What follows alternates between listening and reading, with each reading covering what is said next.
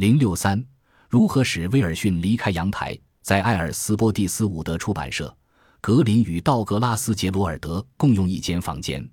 杰罗尔德和格林一样也是皈依天主教的教徒，但他成了极右分子，支持佛朗哥将军，而格林当时更倾向左翼，提倡天主教与马克思主义对话。他们俩构成了极异中突的统一体。一九四六年，当格林开始写作《事情的实质》时，他很快发现在塞拉利昂编写和破译没完没了的密码电文阻碍了他创作能力的发挥。他还发觉写作这本书在感情上接受不了，因为他私人生活远非轻松自在。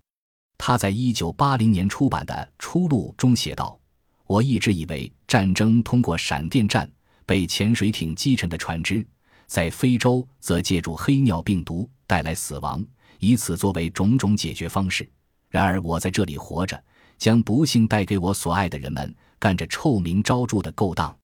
格林的堂兄爱德华透露，是他妻子维维安使格林皈依天主教的。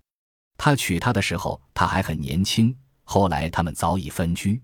格林在写作《事情的实质》的最初阶段就遇到的技术难题是，他不知道如何使威尔逊这个角色离开阳台。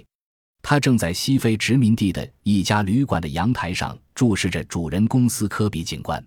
很显然，两部完全不同的小说都可以始于阳台，格林必须做出抉择。最后他决定，与其写一部娱乐性的作品，还不如写一部严肃小说。但小说完稿后，格林对他并不满意，觉得情节太多，宗教道德思想强调得太过分。然而尽管他有许多遗憾，但事实上读者对这本书还是十分欢迎的。他否认他的好朋友塞拉利昂的警察局长是斯科比的原型人物，他也否认威尔逊是根据他所认识的任何一个在西非海岸活动的军情六处情报人员塑造的。唯一取材于他特工生涯的真实细节是葡萄牙班船和以此为非法运输工具的金刚石以及信件。